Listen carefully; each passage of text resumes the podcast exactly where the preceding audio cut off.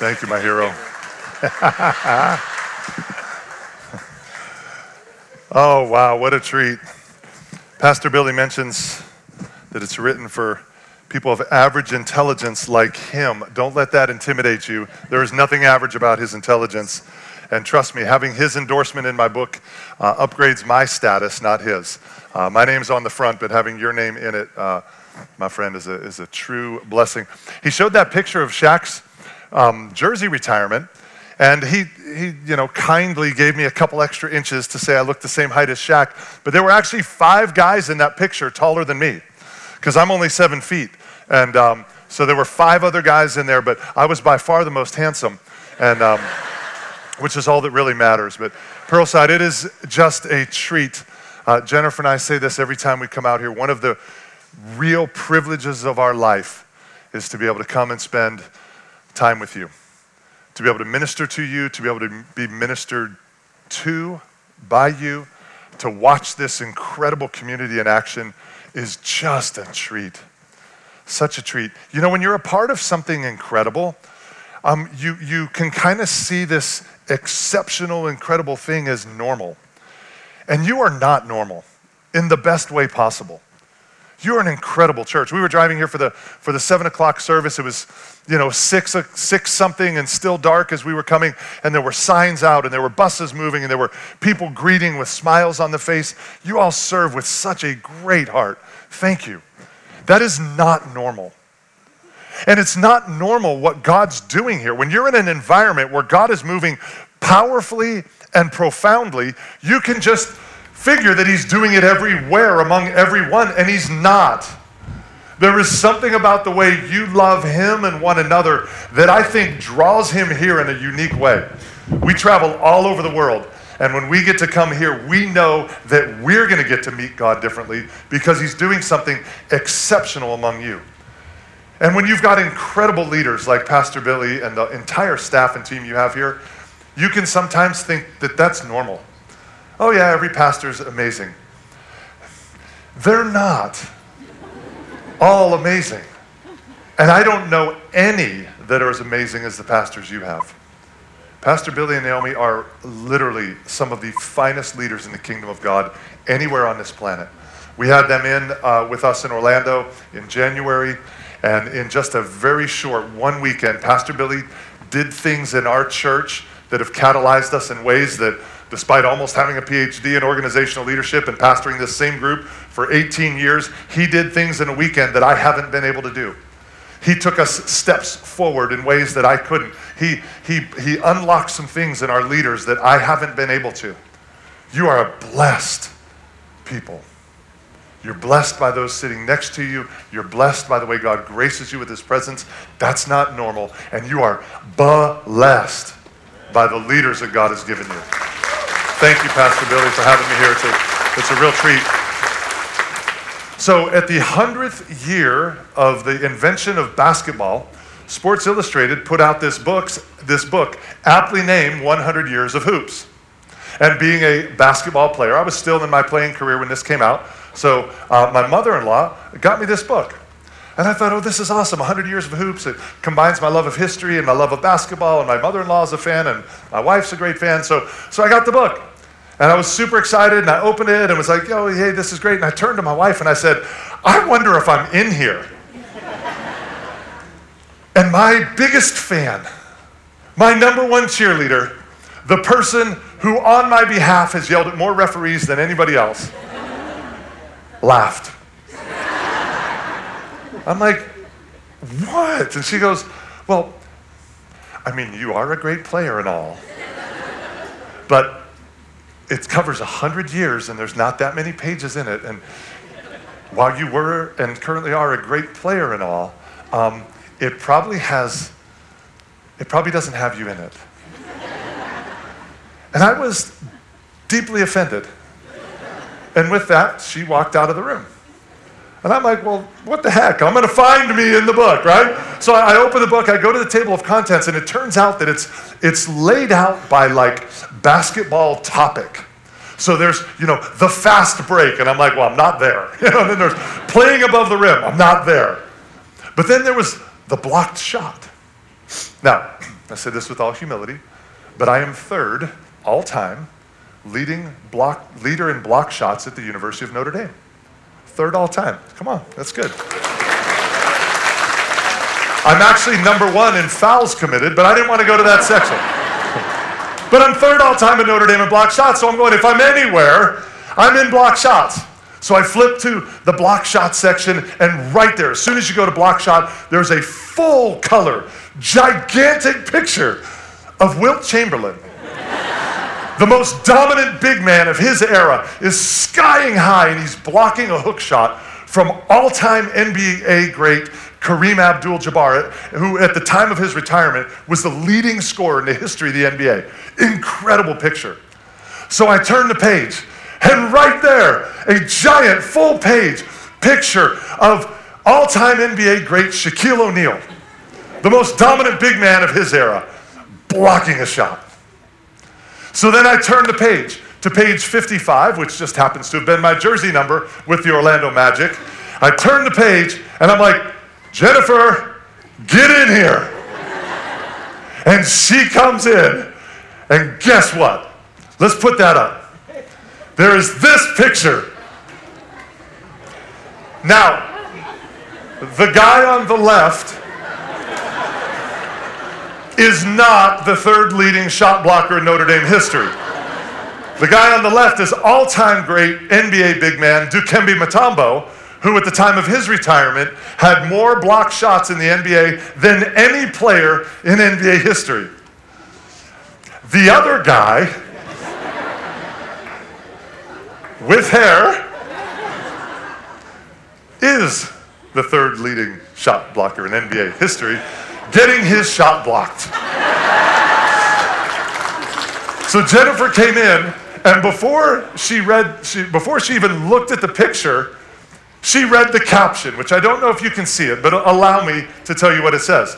It says Notre Dame's Keith Tower had no chance to get this shot over Mutombo in the 1989 NCAA tournament, immortalized forever in the book. And my number one fan laughed again.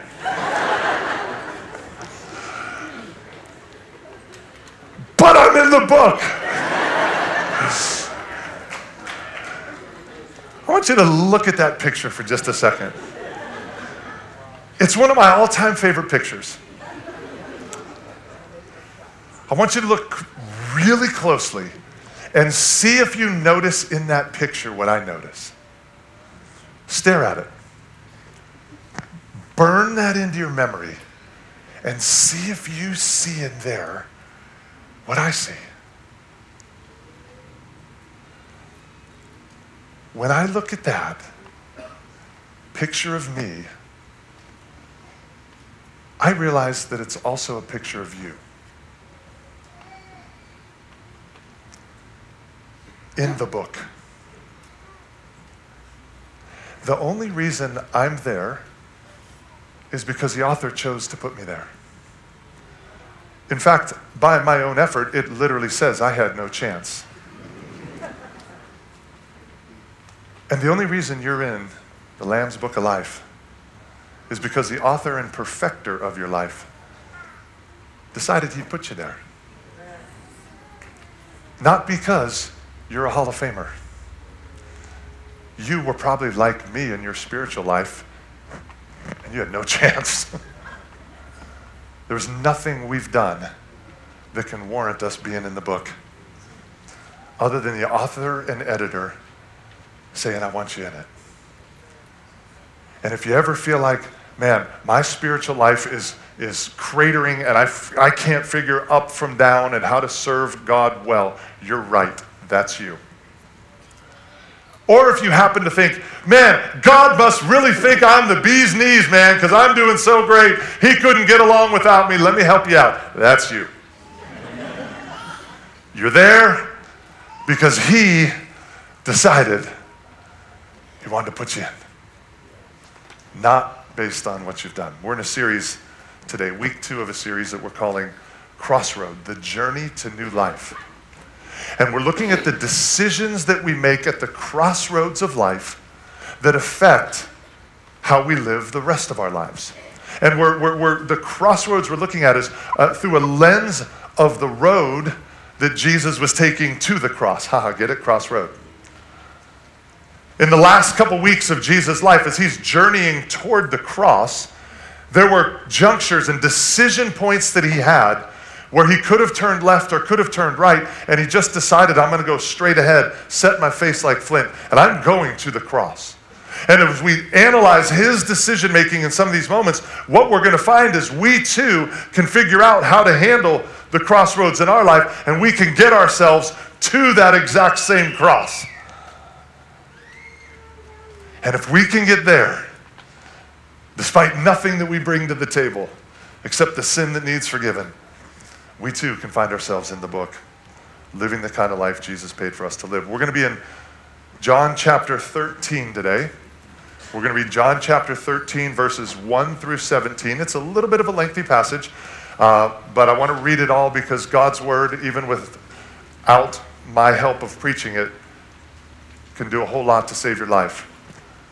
So we're only going to talk about some of it, but I want to read all of it. John chapter 13, starting in verse 1, says Now before the feast of the Passover, when Jesus knew that his hour had come to depart out of this world to the Father, having loved his own who were in the world, he loved them to the end.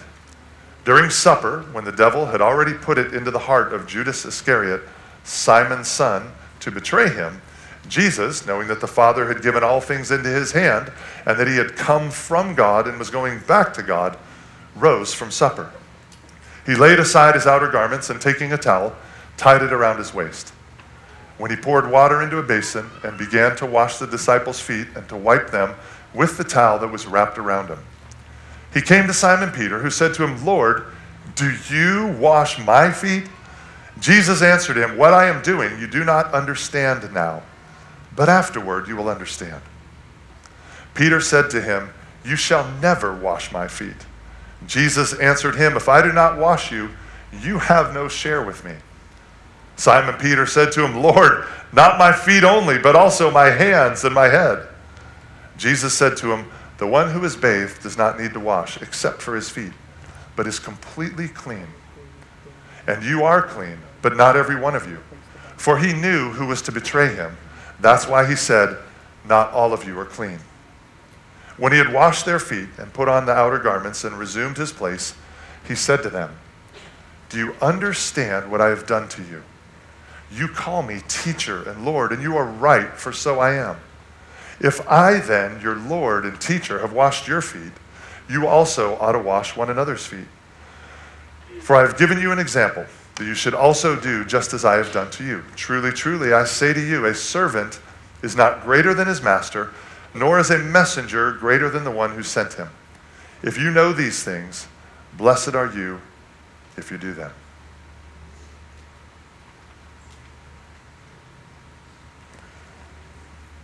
Jesus is sitting down for the last time with the people that are closest to him in the world. He's got his best buddies, and they're having a final meal. And one might think, knowing that he's about to hand off this ministry for which he came to destroy the works of the devil and to establish the kingdom of God. One might think, man, he should be like praying for them. He should be like teaching them, maybe get out an org chart and tell them how to build this thing. And he eventually does pray to them before he go, pray for them before he goes to the cross. And he does give them some final instruction. But before he does any of that, he takes a surprising action and he washes their feet. Now, the passage starts off in verse 1. It says this Now, before the feast of the Passover, when Jesus knew that his hour had come to depart out of this world to the Father, having loved his own who were in the world, he loved them to the end. Jesus knew that his end had come he knew what awaited him in mere hours. He knew the betrayal, he knew the trial, he knew the agony he was about to face. He knew the time had come, and yet his heart was set on loving other people. I think one of the things that I most admire about you, Pearlside, is the way you love other people, even when you might be going through personal or corporate adversity. Jennifer and I had the opportunity to first come and, and minister here literally the week before the entire world shut down with COVID. Remember that? And I watched so many leaders and so many churches and so many followers of Jesus do what happens in times of pain or in times of uncertainty or in times of potential trial. They, they go inward and they move towards self preservation. And while I watched that happening all around the world, I watched this body of people, despite facing the same pain, the same loss, the same uncertainty, put your eyes on loving the community around you. Golly, you're exceptional. You're exceptional. I watched you mobilize to help Maui. Next Saturday, you're going to be feeding your community. And some of you may not have the resources in the pocket to, in your pockets to feed yourselves adequately, and yet you're going to take care of other people. That's what a follower of Jesus looks like. Because that's what Jesus looked like. He knew the hour was there. And instead of being heavy about the events about to happen, his heart was heavy for love for those that mattered most to him. He goes on in verse 2 and says, During supper, excuse me, when the devil had already put into the heart of Judas Iscariot, Simon's son, to betray him, Jesus, knowing that the Father had given all things into his hands and that he had come from God and was going back to God, rose from supper. This is incredible to me. We know from the text that he invited people to come, and we know from the text that he invites them to this meal and that he washes their feet. But we know from this statement right here that he invites them and he washes them despite knowing what's in them. And Judas gets called out here. I mean, he's got 12 people at the dinner. One of them is a betrayer, but make no mistake, this isn't the greatest group of people to assemble because while you have one betrayer, you also have one denier and nine abandoners. We know from later scriptures that the only disciple that's present at the cross is John. The other 11 go sideways on him. And he still invites them, knowing what's in them and knowing what they're going to do, he invites them and he serves them. There are so few people among us, if we can be candid, who are actually worthy to be served. There, there, there are some. There are a rare few, maybe due to the importance of their job or their busyness of their job or their status in life, that we might go, yeah, they're worthy of being served. But there are so few who are worthy of being served. The reality is, most aren't. Most of us are not worthy of being served, and most people out there aren't worthy of us serving, but that doesn't matter the worthiness of the served to be served has nothing to do with the high godly calling on us to serve. None of these guys were worthy to be invited in the first place. But that has nothing to do with the fact that someone is inviting. Whether one is invited and whether one is served in the kingdom of God has much more to do with the heart of the inviter and the server than the worthiness of the invited and the served. Could you put that picture up for me for just a quick second?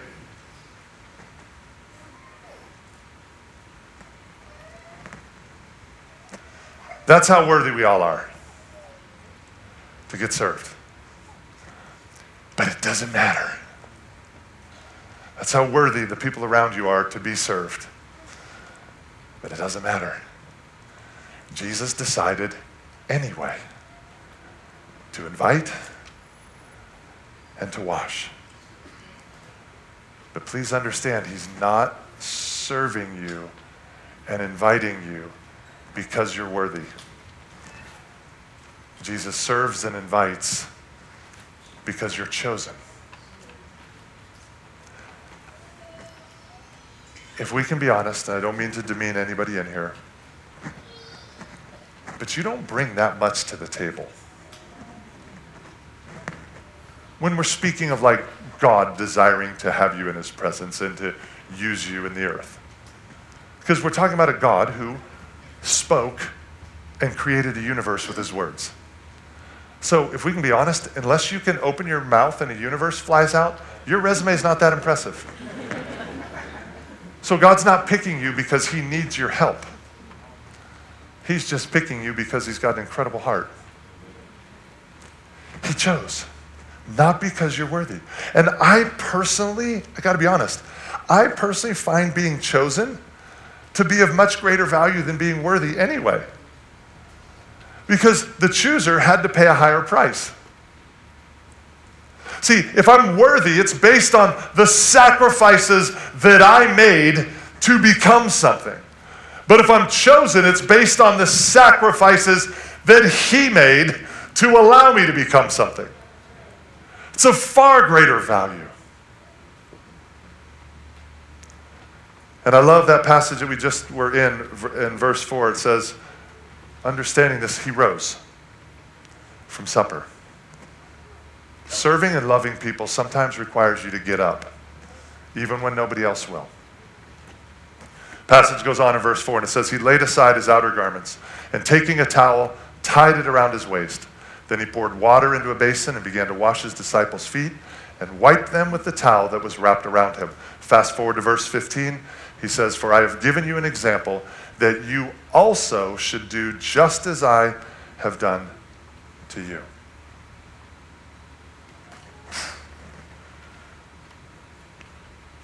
The king of the entire universe took the most menial task in the house. The king and creator of all things the one at whose name every knee shall bow and every tongue will confess that he is Lord to the glory of the Father. That brother got down in front of dirty, dusty feet. He got down in front of calloused, rough feet with hard spots. My feet don't agree real well with sandals. I don't know if it's because they were 16 or what, but every time I wear sandals, I get little hot spots. Like I wear some Birkenstocks and it just rubs wrong, and I've got like a raw, hot, sensitive spot. This God got down to their hot spots. Can I tell you, Jesus is not afraid of your dirt. He is not bothered by your calluses. Our God has no problem going directly to the place of the most friction in your life that is a sensitive hot spot to you and ministering to that. Doesn't bother him in the slightest. Those spots that are calloused, those spots that have become hard, those spots that to you feel so rough, that doesn't bother him at all. So often, I, I don't know about you, but I'm thinking, man, if Jesus is going to come anywhere near my feet, like I'm getting a pedicure before, before. And I don't do that. But before I'm going to let you get around these things, I'm going to clean them up, and he doesn't need that. He's fine with the dirt. So he takes on this most menial task that's typically given to the lowest servant in the house because it's nasty. The Lord of all, the King of the universe, gets to the lowest job to serve another. What's your excuse? Is there something that's below you? Because Jesus just decided that the best way he was going to lift humanity up is not to pull you from on high, but to get below, underneath, and push up. What's our excuse? When we started our church, we started it in the, the home of our short pastor. He's only 6'10. Um, he's an 11 year NBA player. His name's Andrew DeClercq. He's one of the most famous guys in our city because he, he's from the state of Florida. He went to the University of Florida, and at the time we started our church in his living room, he was playing for the Orlando Magic. Everybody knows who he is. And as we're starting the church, you know, it's funny because we played at different eras uh, with, uh, with the Orlando Magic, but we both even wore number 55. So it's kind of weird. So I'm looking at Andrew, same jersey number, 6'10, NBA player. I'm like, buddy, if you're going to make a difference with your life in the kingdom, you need to just do what I do because I'm doing great things. So I would like force him to get on stage. And hey, man, people need to see you. They need to hear from you. You're Andrew DeClercq. If you tell them to do something, by golly, they're going to go do it. And he, when he got on stage, what's the right word? God, he was terrible at it. He just wasn't very good. He was uncomfortable and he kind of just sort of mumbled and he didn't like it. And every time I'd be like, get up there, he'd go, do I have to? I'm like, serve Jesus, come on. And I would force him to it, and he didn't like that I was forcing him to do it, so he'd get mad at me, and then I'd get mad at him. And it just, it was just, it was a, it wasn't going well. So we were in a rented, little rented facility at the time, and we had multiple services, and I kept going, come on, get up there, do something for Jesus from the stage, because they'll know you. And uh, it was between services, and last group had left, the next group hadn't come in, and I went in to use the restroom, and I go in there, and Andrew DeClercq, multimillionaire, 11 year NBA veteran, one of the most famous guys in our city, is on his hands and knees scrubbing a toilet. I said, What are you doing? And he was embarrassed that I saw him. I said, Are you okay? He said, Yeah, I'm okay. I said, What are you doing? And he just sort of sheepishly said, I, am cleaning the toilets. Like, toilets, like all of them? He said, Yeah. I said, Why are you doing that? He said, Well, somebody might come in next service that doesn't know Jesus, and I happen to think that the cleanliness of our bathrooms speak volumes to how ready we are to receive them and maybe introduce them to Jesus. And I don't know that I've ever felt like a bigger fool because here I am trying to force him to do something for God. And when nobody else was looking and no one else was willing, he would go into a rented bathroom on his hands and knees for the glory of Jesus. And I got to tell you, second, probably, we go to a lot of different churches, second, probably only to you we have the servingest church I know. And the reason we have people that serve without hesitation and without question is not because I tell them to from here. It's because Andrew does while on his hands and knees. And they look at the most famous guy in our city, one of the richest guys they've ever met, and they say, if he does that, what's my excuse? To the glory of God, he gets underneath and lifts up. And here's what Jesus said I'm giving you an example. This is for us to do, church. There's nothing too low. It all matters in the kingdom of God. Verse goes on, and passage goes on in verse 6. It says, He came to Simon Peter, who said to him, Lord, do you wash my feet? Jesus answered, What I am doing, you do not understand now, but afterward you will understand. Peter said to him, You shall never wash my feet. Jesus said, You, you, you don't understand what's happening.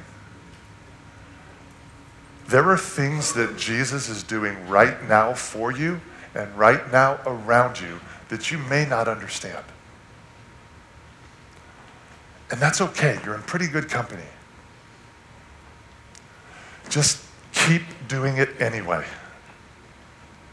Just keep obeying him anyway. If you don't yet understand what the, the, the disciplines of a faith filled life are producing, just keep doing them anyway.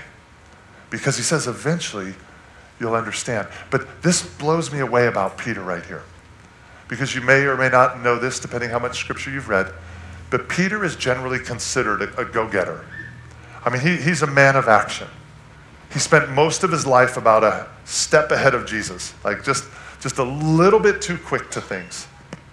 But he, he's an action oriented guy. And here in this text, we see this action oriented disciple actually telling Jesus to stop. Don't do that. Don't, you will never wash my feet. Stop what you're in the middle of doing. It's amazing what doubt and a lack of understanding will produce in us. They produce inactivity. When we don't understand what God's doing, the most natural thing to do is to stop. Stop it, God. Stop it. Oh, I got to figure it out first. A lack of understanding and doubt produce inactivity. And, and, and, and think about this. Jesus is telling, he's, Peter has watched him clean feet and clean feet and clean feet. And he comes to him and says, It's your turn. I am now going to do this. And Peter tells him, Don't do what you're already doing. Because doubt and understanding, misunderstanding, lead us to asking too little of God. Come on, somebody. When you don't understand what God's doing, even if He's doing it, we tend to ask below it. Oh Lord, I know you heal. I've heard 50 testimonies, but hey, kind of if it's sort of your will, maybe you could kind of, but if you don't, I get it. Doubt and misunderstanding cause us to ask too little of God when He's already demonstrated His willingness to do. Here's another funny thing that happens, though, because Peter still doesn't understand, and Jesus is like, Well, if I don't if I don't wash you, you're not going to be clean. And then in verse 9, Peter says, Well, hey, buddy, give me a full shower then, right? Like, hey, if you want to scrub my hair, you know, maybe a little bit here. Like, he says, Wash it all. And can I tell you that doubt and misunderstanding sometimes cause us to demand too much of God? We either ask too little of what He's already doing, and we say, Yeah, that's for them, probably isn't for me. Or we go, You need to do it this way. And simply what we're supposed to do is just walk faithfully with Jesus. When you don't understand, just keep doing what He's asked you to do until you do understand. Because He tells him later, you will understand this. So, our response to anything God's doing in our life is just to simply let Jesus do with your life what He decides to do. And eventually, it'll make sense to you. It Goes on in verse 12 and says, And when he had washed their feet and put on his outer garment and resumed his place, he said to them, Do you understand what I have done for you? Do you understand what I've done for you? He, he's not instituting like a literal practice for the modern church, despite there being ceremonial foot washings. He's not saying we need to literally wash feet. But he is putting into the church a forever principle of service toward others motivated by love, not their worthiness. And if he loved, as the passage says, he loved them till the end. If he loved them till the end, and then he served them till the end, it means that if our love is genuine, our service will be genuine. If you love deeply, then there is no level of service that's beneath you. But there's even more when he says, Do you understand what I've done for you? Based on his love and not based on their worth, Jesus invited them here to a sumptuous meal. And, and it's a foreshadow. Do you understand what I've done for you? The totality of this, you coming to a meal, is a foreshadow of the banquet that he invites humanity to in heaven one day. A, a banquet where he invites, not because you're amazing, but precisely because you're not. And he invites, and then he cleans at his own personal expense, up to and including what some would perceive to be his very dignity. Do you understand what I'm doing? Do you understand?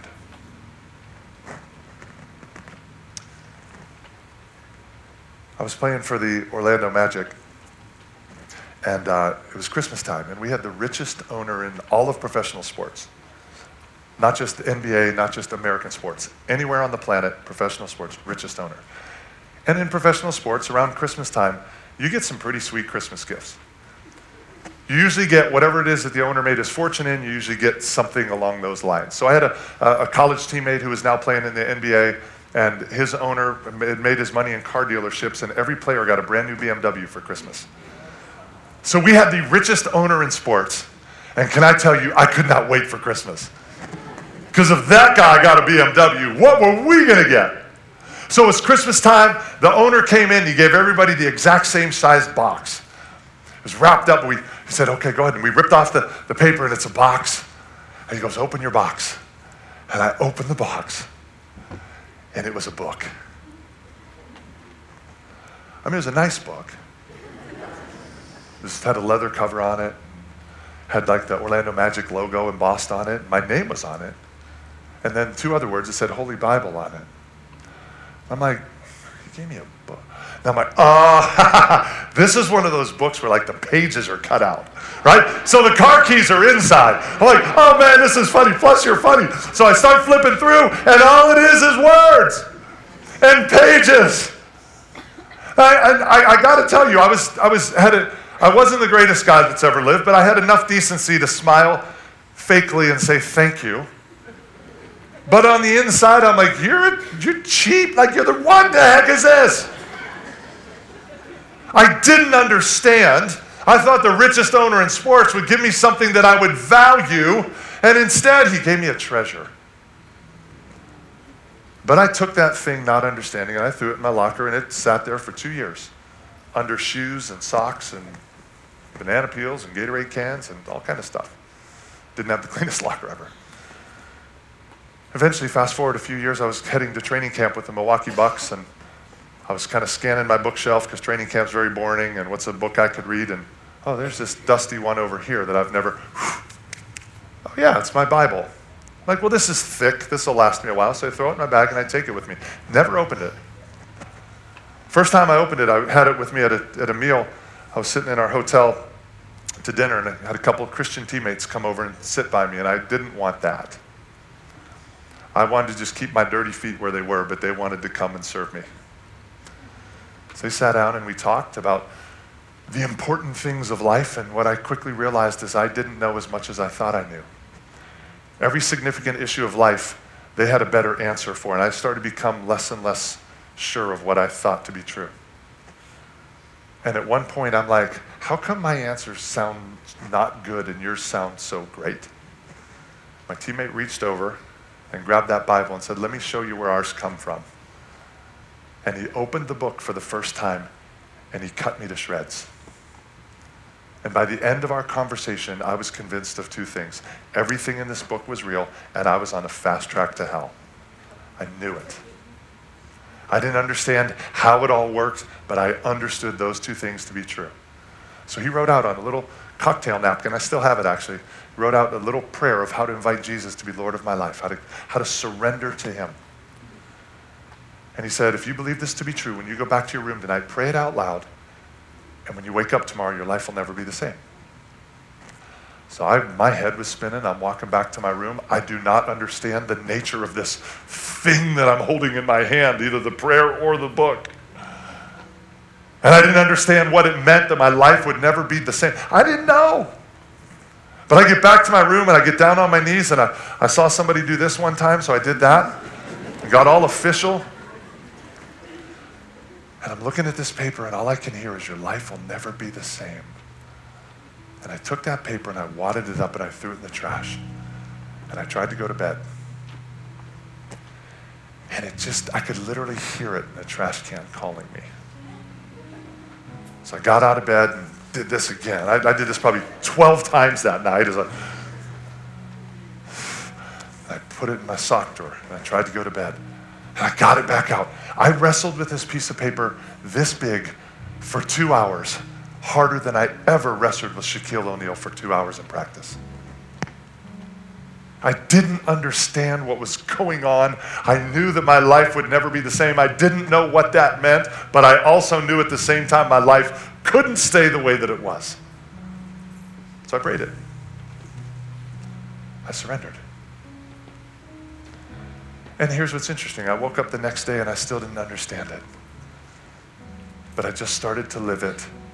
And this crazy thing happened as I started to live it, I started to understand it started to make sense.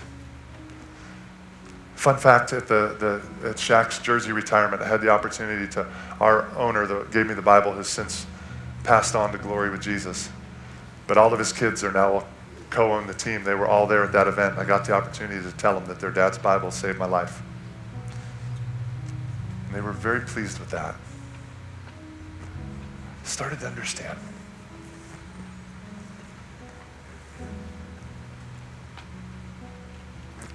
Do you understand what I've done for you? By inviting you. Do you understand what I've done for you?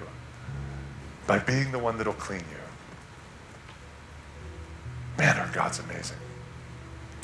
Can you put up that picture again for me one last time as we close? I love that picture because that's me in a spiritual sense. but I'm in the book. and I love that picture because, in a spiritual sense, that's you. And if Jesus is Lord of your life, if you've answered the invitation and let Him clean you, that's you. But that's also them. There are people in your life that got some real rough spots. There's some people in your life that got some real hot, sensitive things going on. There's some people in your life that are real dirty. And before we think we're in the book because we're the all star, we need to remember that He calls people like that.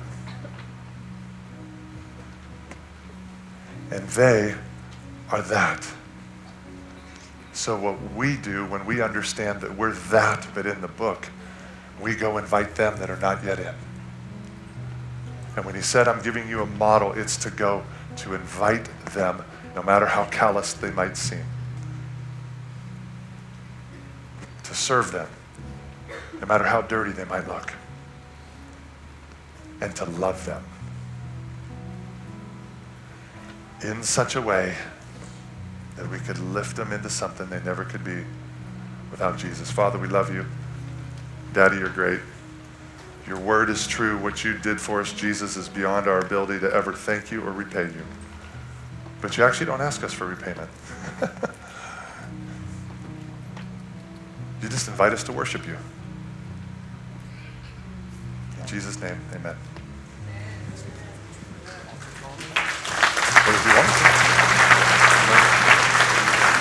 Amen. Such a great word. And I'll ask Pastor Keith if he would lead us, because there, there may be many of you here who, like him, when he was playing basketball all those years ago, don't know the Lord Jesus and are wrestling with that decision to follow him because you don't have all the answers. It doesn't all make sense. You don't understand how life could possibly look going forward if I surrender my life to Jesus. But Pastor Keith is a living demonstration of that. Jennifer, the way that he healed your marriage and gave you a second chance and redeemed and restored, but that wrestle is so real. Yes. Mm-hmm. And I, I just wanted to ask Pastor Keith if he would lead some of us who maybe are in that place right now to taking that step of faith and making that decision and receiving that treasure. Yeah. Amen. Pastor Keith. Yeah, there's likely two groups of people here that, if you haven't given your life to Jesus, there's typically one of two reasons my guess would be. Maybe you're thinking, yeah, he could do that for them, but not for me. Do you, do you know what I've done? Yeah, he knows. And he invites you anyway. He invited his betrayer, he invited his denier, he invited people just like you. And he's inviting you now. There's nothing you've done that would preclude him from being able to, worship, to, to wash you. What he did on the cross is sufficient, and that invitation is for you. Then there's the other side that are going, I mean, that God thing, okay, that works for all you broken people, but I don't need that. I mean, if I just got a better job, if I just got a bigger house, if I just got a different marriage, if I just had a little fame, if I just had, can I tell you as an NBA player, I had access to anything I wanted immediately available at my fingertips. I was 22 years old making more money than my dad had made in his lifetime. I was on TV, I'm traveling with Shaquille O'Neal and Penny Hardaway. I played with Michael Jordan. It was like traveling with the Beatles. Tens of thousands of fans screaming for us everywhere we went, people wanting autographs, never waiting at a restaurant, walking in. I had everything I ever thought I could possibly want, and I was actually missing the only thing I really needed. There is not, trust me, from someone who has tried it all, there is not something else that will satisfy. It doesn't exist outside of God. You were made for Him, and there is not anything in this world that can sufficiently, permanently satisfy you. Can't happen. So you need to get off the rat race and just surrender. Just yield. You're not going to find it. Don't waste your time. Now, go ahead and achieve. Be awesome. We got athletes here. Go to the next level. Great, super, awesome. Just understand that that is not a sufficient God for you. Can't satisfy. So if you're on this side where, man, I am busted up and don't know if he could, if he could, could have me, he's motivated by his love, not by what you did. If you're on this side and think there's something else out there, there isn't.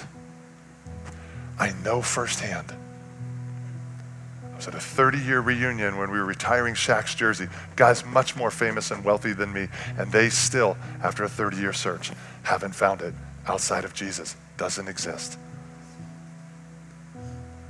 So he invites us to the table. All we do is say, okay. So bow your heads with me if you would. If you're sitting in this place, and this invitation to the table is to you for the first time, Nobody's looking at you but me because I want to know who I'm praying with. Just raise your hand for me, would you? Yep. Mm-hmm. Yep. Yep. Yep. Yep. Yep.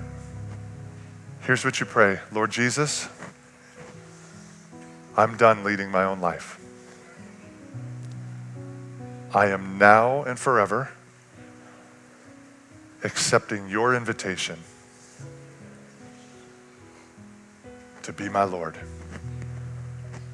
I turn from everything I know to be sin. And I turn over control of my life to you.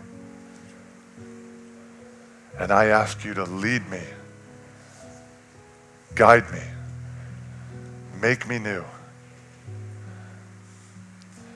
and invite me into your book. And I thank you that no matter how old that book gets, I'm still on page 55.